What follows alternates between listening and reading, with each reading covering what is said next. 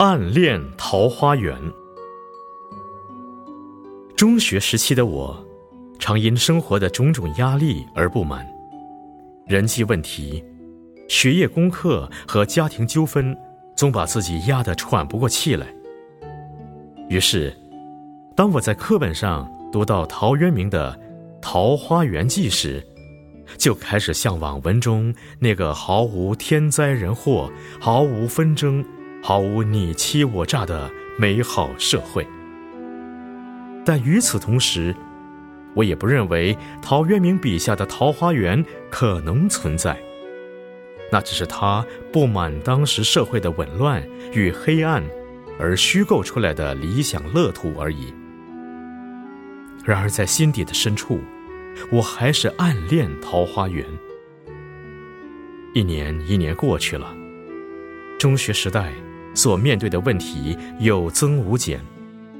我越来越不相信人间可以有桃花源，却仍然暗恋桃花源。在一个偶然的机缘下，我参观了仁成佛教所举办的人类幸福文化展。初闻人成佛教的宗旨，建设人间净土，创造人类幸福，便感惊喜。人成的目标，不就是建立一个自己向往已久的桃花源吗？起初，我对这些宏愿还有所怀疑。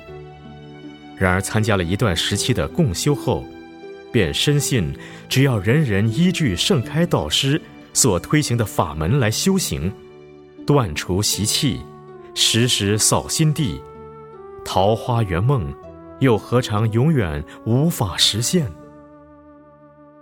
目前，自己还是个初学者，对佛法仍未甚解，也还未改掉自己的习气。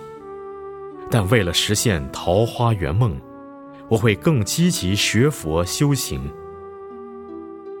佛经上说：“若从此生生世世发心学佛，还能感应到将来得遇弥勒佛，这弥勒佛国不就是个桃花源吗？”